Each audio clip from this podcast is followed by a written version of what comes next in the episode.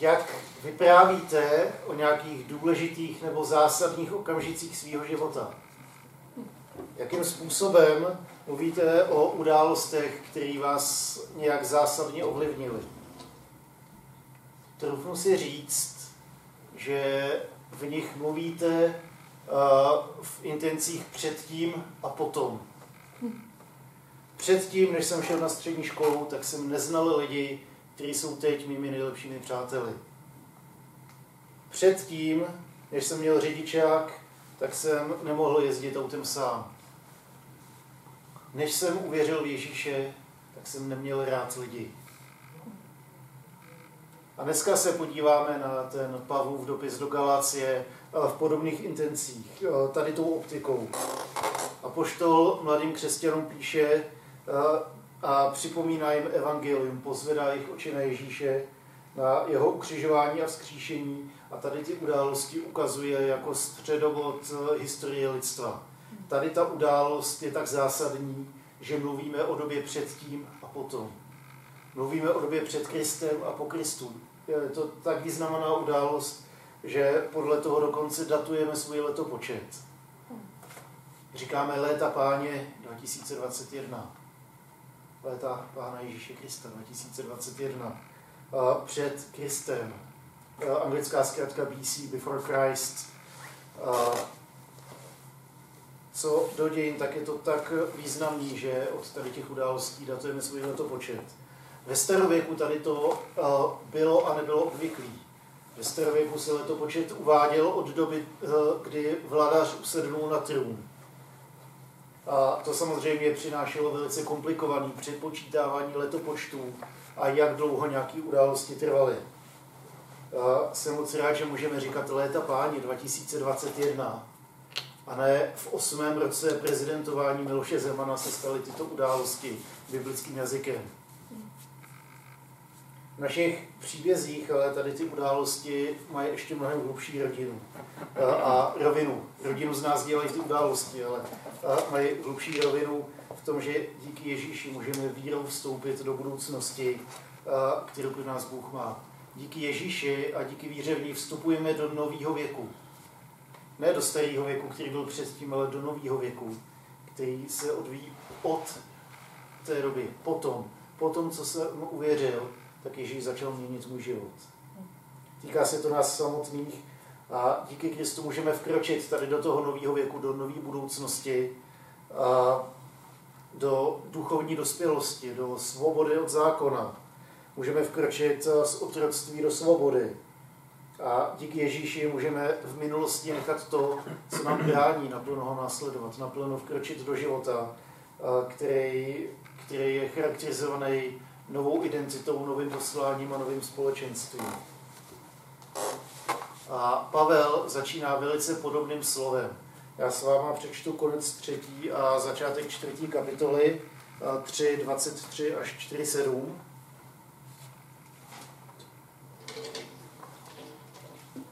Poslední na Bilanském jsem si tady nedal záložku. Dokud nepřišla víra, byli jste zajatci, který zákon střežil pro chvíli, kdy víra měla být zjevena. Zákon byl tedy naším dozorcem až do příchodu Kristova, až do ospravedlnění z víry. Když však přišla víra, nemáme již nad sebou dozorce. Vy všichni jste přece skrz víru syny božími v Kristu Ježíši. Neboť vy všichni, kteří jste byli pokřtěni v Krista, jste také Krista oblékli. Není už rozdíl mezi Židem a pohanem, otrokem a svobodným, mužem a ženou. Vy všichni jste jedno v Kristu Ježíši. Jste-li Kristovi, jste potomstvo Abrahamovo a dědicové toho, co Bůh zaslíbil. Chci říci, pokud je dědic nezletilý, ničím se nelší od otroka a čepánem všeho. Je podřízen poručníkům a správcům až do doby, kterou otec předem stanovil. Tak i my, když jsme nebyli dospělí, byli jsme otroky vesmírných mocí. Když se však naplnil stanovený čas, poslal Bůh svého syna, narozeného z ženy, podrobeného zákonu, aby vykoupil ty, kteří jsou zákonu podrobeni, tak, abychom byli přijati za syny. Protože jste synové, poslal Bůh do našich srdcí ducha svého syna, ducha volícího Abba, Otče. A tak už nejsi otrok, nýbrž syn. A když syn, tak tedy z boží moci i dědic. Velice povzbudivý text a hodně častokrát se tam opakuje předtím a potom. Než přišla víra v Krista, tak jste žili starým způsobem. Ale díky němu teď žijeme novým způsobem. Máme novou identitu božích dětí. Máme nový dědictví, máme nový poslání, nový zaslíbení. A německý teolog Johann Christian Konrad von Hoffmann představil v 19. století koncept dějin spásy. V odborné literatuře Hilsgeschichte, jedno asi z deseti německých slov, co umím. Tady to pojetí se dívá na historii lidstva z pohledu Bible a konkrétně optikou toho, jakým způsobem Pán Bůh se sklání k lidem, jakým způsobem zachraňuje člověka, jakým způsobem pomáhá člověku vymanit se z moci zla, smrti a hříchu.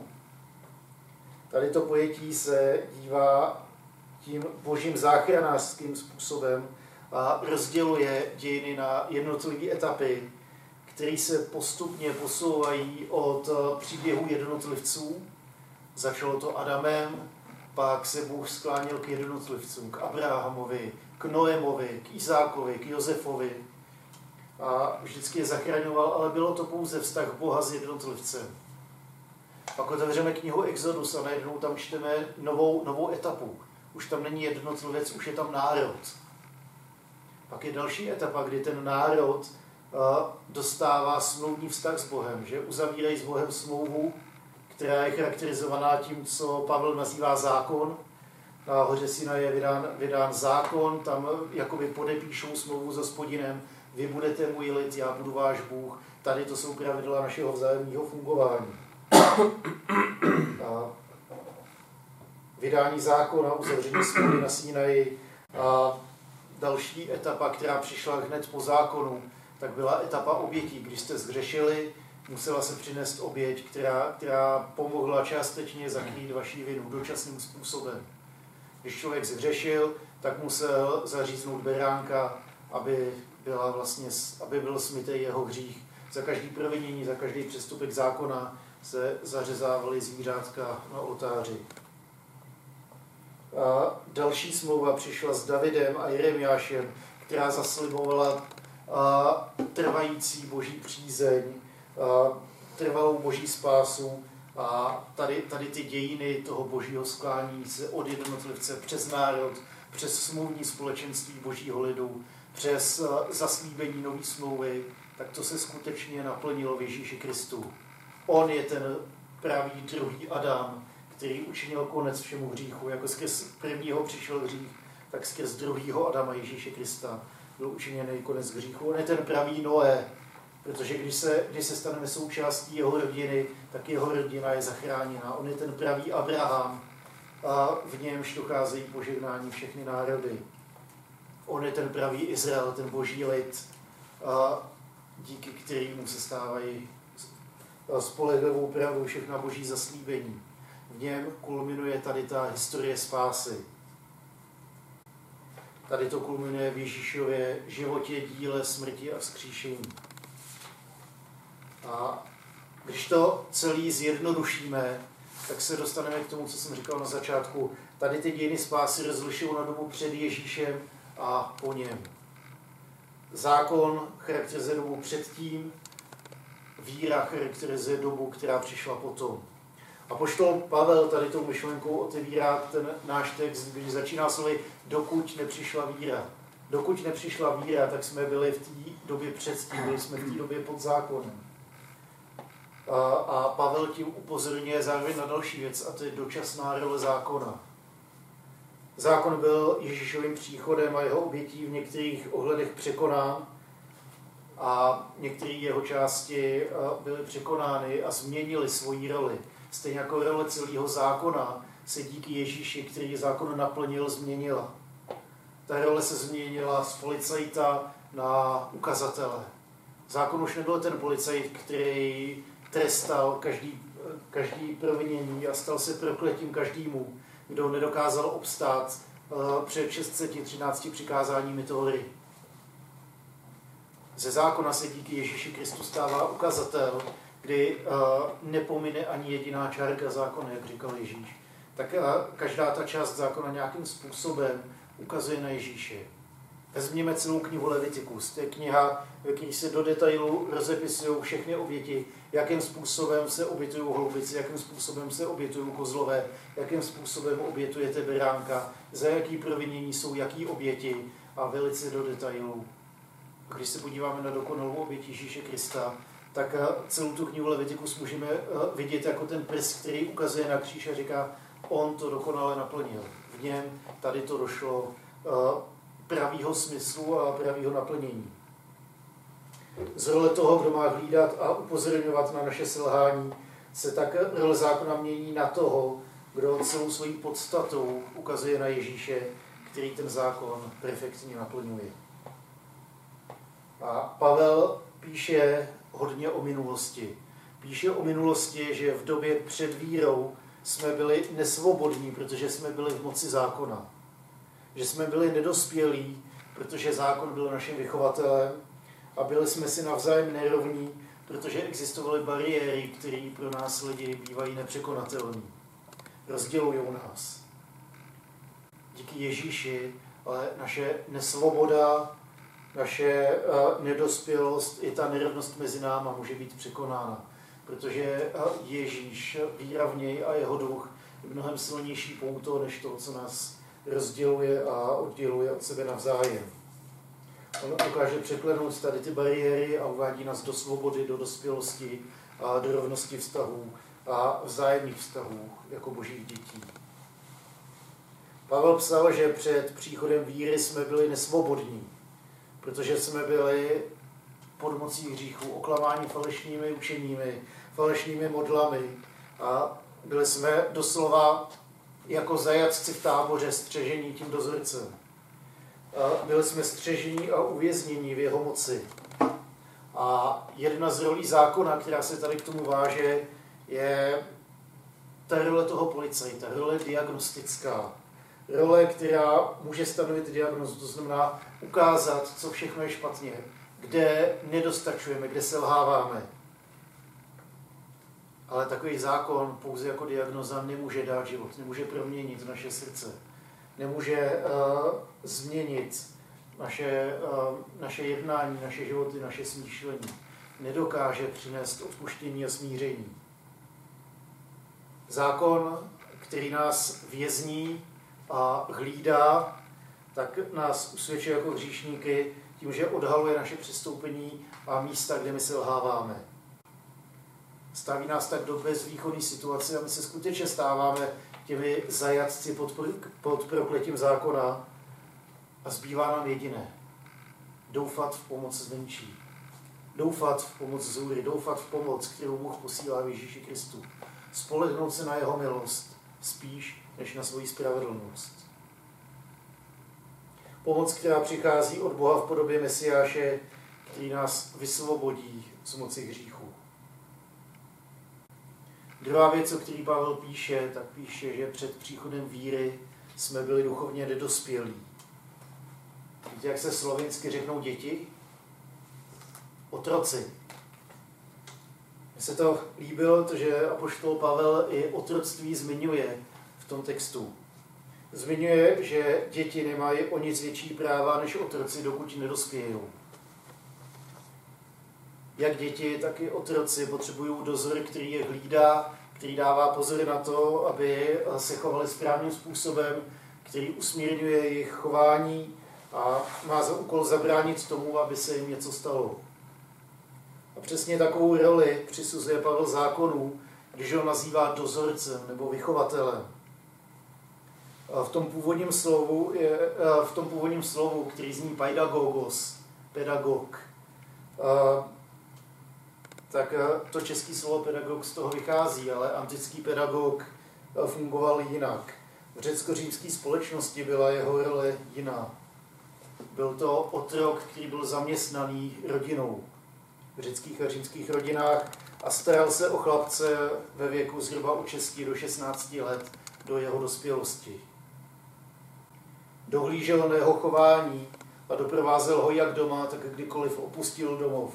Například, když šel do školy, že ho doprovázel do školy a ze školy, hlídal ho doma, měl, měl i svěřenou jistou autoritu co do výkonu trestu. Když, když dítě zlobilo, tak říká se, že častokrát byl vyobrazován s rákoskou v ruce. Přísný, přísný učitel. Tomu nasvědčuje i ten fakt, že to slovo paidagogos je složený ze slov pais a ago. To znamená chlapec a vést, ten, který vede, vede děti, ten, který doprovází chlapce. Ten, kdo vodí děti do školy, ten, kdo doprovází děti ke správnému jednání. Takže je mu dána ta role nejenom doprovázející, ale i ta korekční. A tady ten typ vedení a doprovázení je hodně potřeba v jistým, v jistým věku, v jistý vývojový fáze. Dokud jsme byli nedospělí, potřebovali jsme takového pedagoga. Když chlapec dospěje, tak už nepotřebuje doprovod, který, který mu bude koukat přes ruce, který, který rákoskou šelina přes prsty a řekne, umí si ruce, vyčisti si zuby, vynes odpadky, neplivej z okna. Nebo ta korekční role, uh, jestli si nepospíšíš, přijdeme pozdě. A jestli ten koš nevyneseš,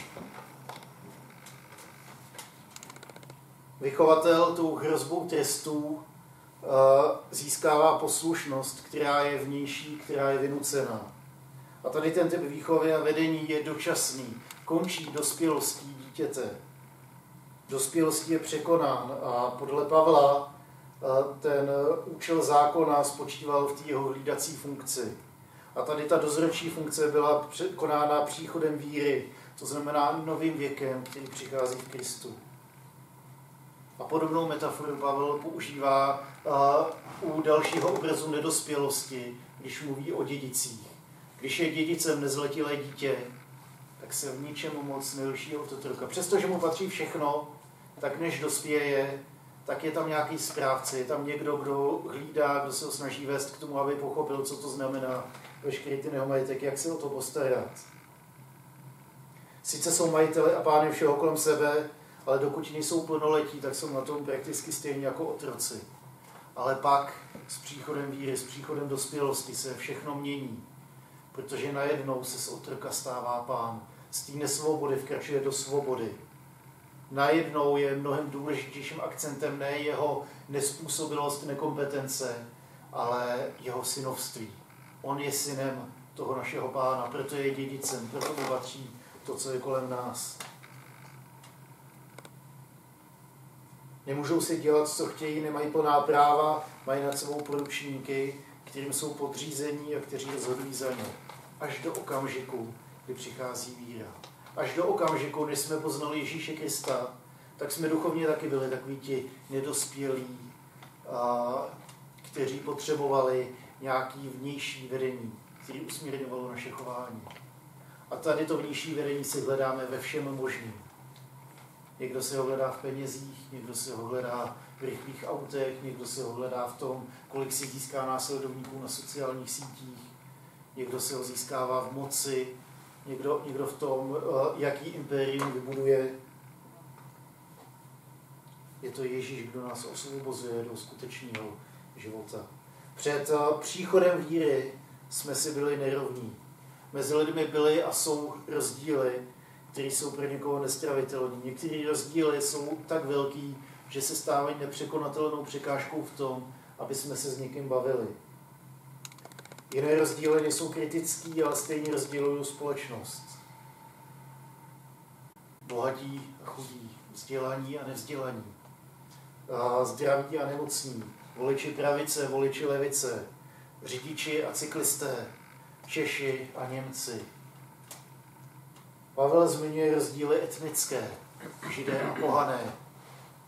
Zmiňuje uh, role nebo rozdíly sociální, mluví o otrocích a o svobodných.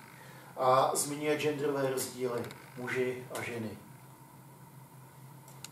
Těch rozdílů by se dalo najít mnohem víc, ale o to Pavlovi nejde. Pavel říká, že to, co nás spojuje, je silnější než to, co nás rozděluje.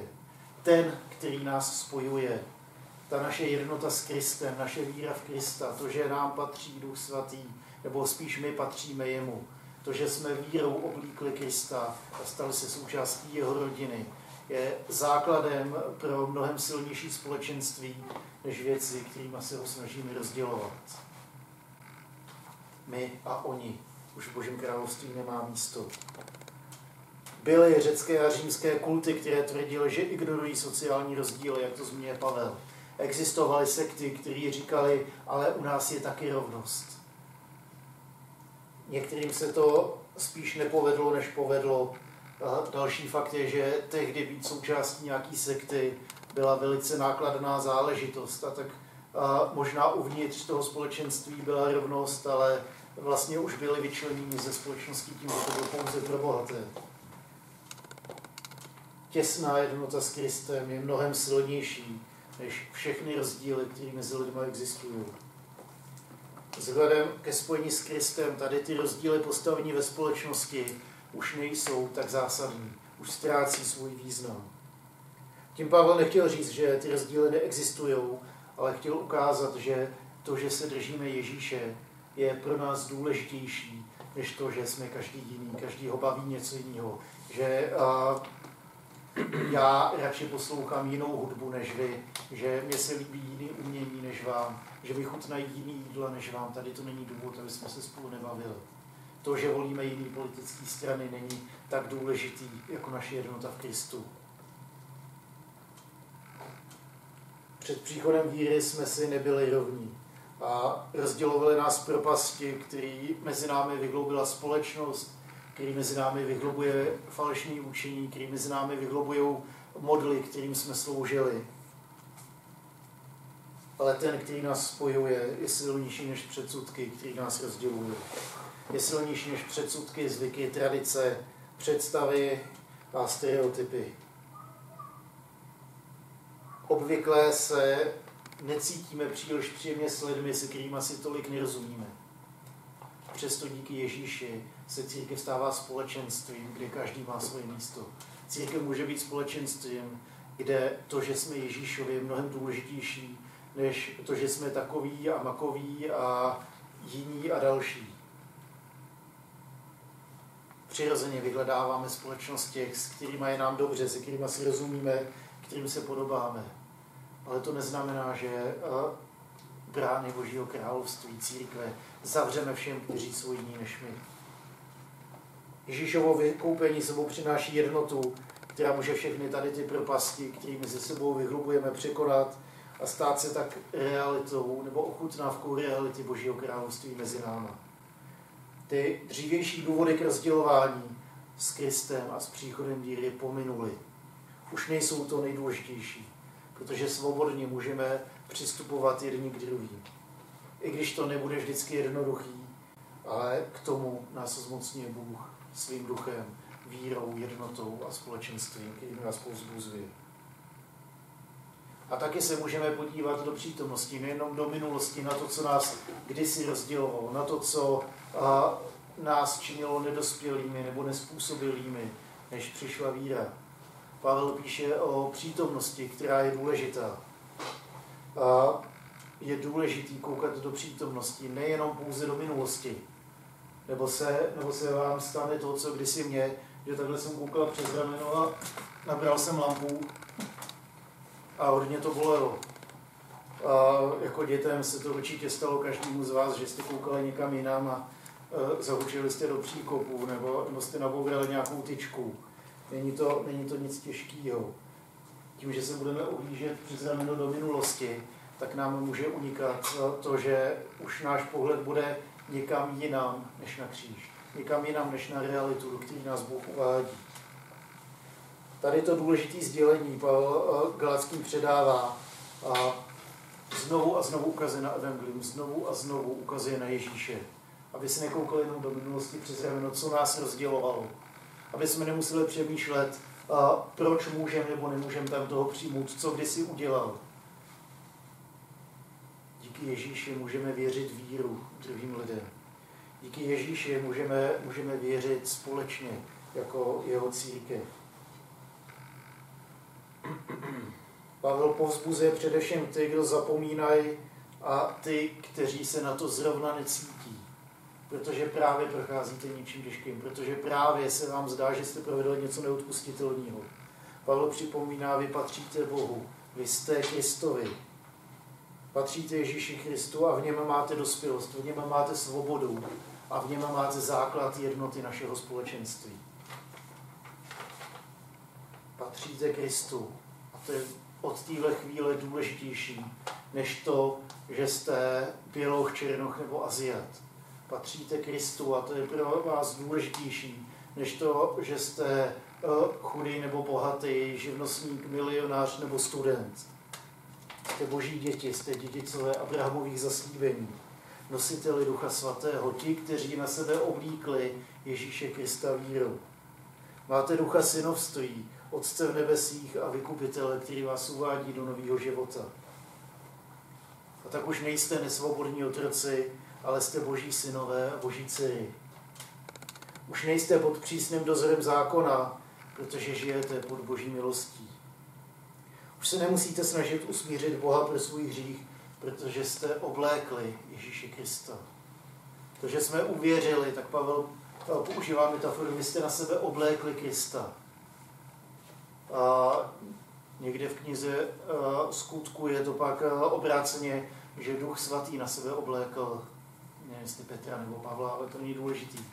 Že vírou, když dáme prostor Bohu, aby jednal, tak Duch Svatý na sebe obléká Davida, Duch Svatý na sebe obléká míru. Nebo my oblíkáme Ježíše Krista na sebe. Jeho synovství, jeho dospělost, jeho spravedlnost, jeho moc, Pavel zdůrazňuje, že Ježíš přišel jako boží syn, narozený z ženy a podrobený zákonu, aby nikdo nemohl namítat, že tady to nemůže být pro mě. Že já jsem provedl něco, díky čemu si to nezasloužím.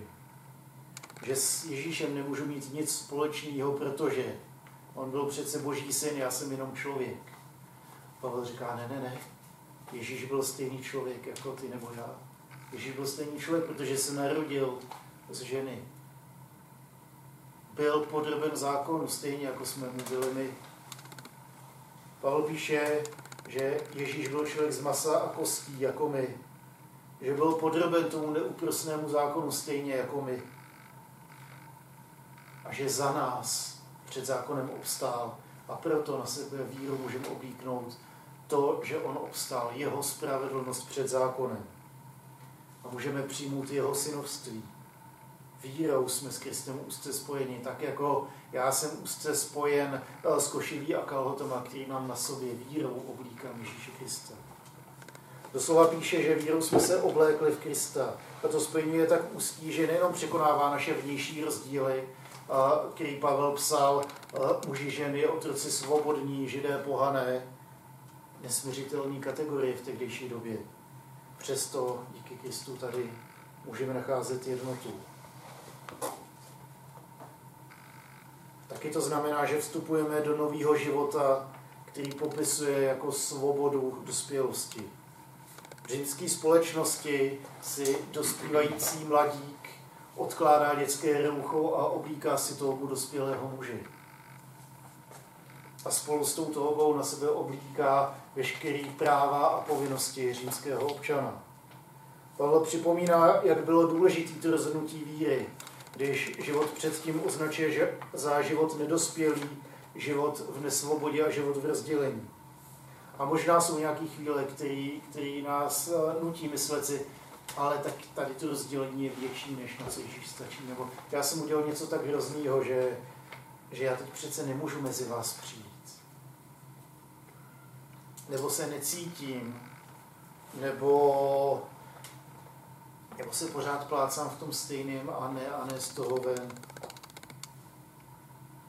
Nejsme na to sami, protože Ježíš je naší cestou ven. Ježíš vás vykoupil, aby vás Bůh mohl přijmout za svoje děti. A tak si můžeme poslechnout Pavlova slova ještě jednou. Vykoupil ty, kteří jsou zákonu podrobeni, tak abychom byli přijati za syny. Abychom byli přijati za syny. Protože jste synové, poslal Bůh do našich srdcí ducha svého syna, ducha, který volá Abba Otče. A tak už nejsi otrok, ale syn. A když syn, tak z boží moci i dědic. Na závěr se vrátím k tomu přísnému vychovateli. Napadl mě Igor Hnízdo z filmu Obecná škola. Stal se tím přísným vychovatelem, dozorcem, který dohlížel na ty kluky, když vybočili z lajny, tak dostali přes prsty, dostali tou rákoskou. Byl to přísný vychovatel a jeho role byla dočasná. Protože když ti kluci dospívali postupně během toho školního roku, tak ta rákoska byla potřeba míně a míně a nakonec ji zlomili. Jeho působení nakonec pro hlavního hrdinou filmu vedlo k tomu, že to posílilo jeho vztah s jeho vlastním otcem. Tady to může být role zákona, že to posílí vztah s naším nebeským otcem. Doslova tatínkem, Abba je to nejintimnější oslovení rodiče, otce, tatínka. A to je moje naděje a moje přání sobě i vám. Aby když se podíváme na zákon, tak měl svoji roli toho přísního vychovatele. Ale v konečném důsledku má naše zraky pozvednout ke kříži, aby jsme mohli vírou oblíknout Krista a aby jsme mohli přijmout synovství, dospělost, sjednocení a pak dědictví všech zaslíbení, který, který je Bible plná. Začalo to u Adama přes Noého, přes Abrahama, Izáka, Jakoba, Josefa, Davida, uh, Izajáše, Jeremiáše, Ezechiela, všechny ty veliké zaslíbení, které jsou v Bibli, tak si vírou v Ježíše Krista můžeme přivlastnit. Protože vírou se stáváme sjednocení s ním, s tím, v kom se naplnily všechny tyhle velké zaslíbení. A vírou se stávají i naším dědictví. Vírou se stáváme boží děti. Tak moje přání sobě i vám je, aby tady ta nová identita, kterou, kterou jste přijali v okamžiku, kdy jste, kdy jste uvěřili, to, že jste srostli s Kristem, to, že jste na sebe oblíkli Krista, to, že, si, eh, to, že občas máme ty úžasné okamžiky v životě, kdy naopak Duch Svatý si oblíkne Davida a vykoná nějaký, nějaký velký čin, kterýho já nejsem schopný. To je skvělý. Ale základem naší identity taky může být to, že my jsme vírou oblíkli Krista, jeho spravedlnost, jeho synovství. A pak to, co nás rozděluje, už není tak důležitý jako ten, který nás spojuje. Tak se odešme.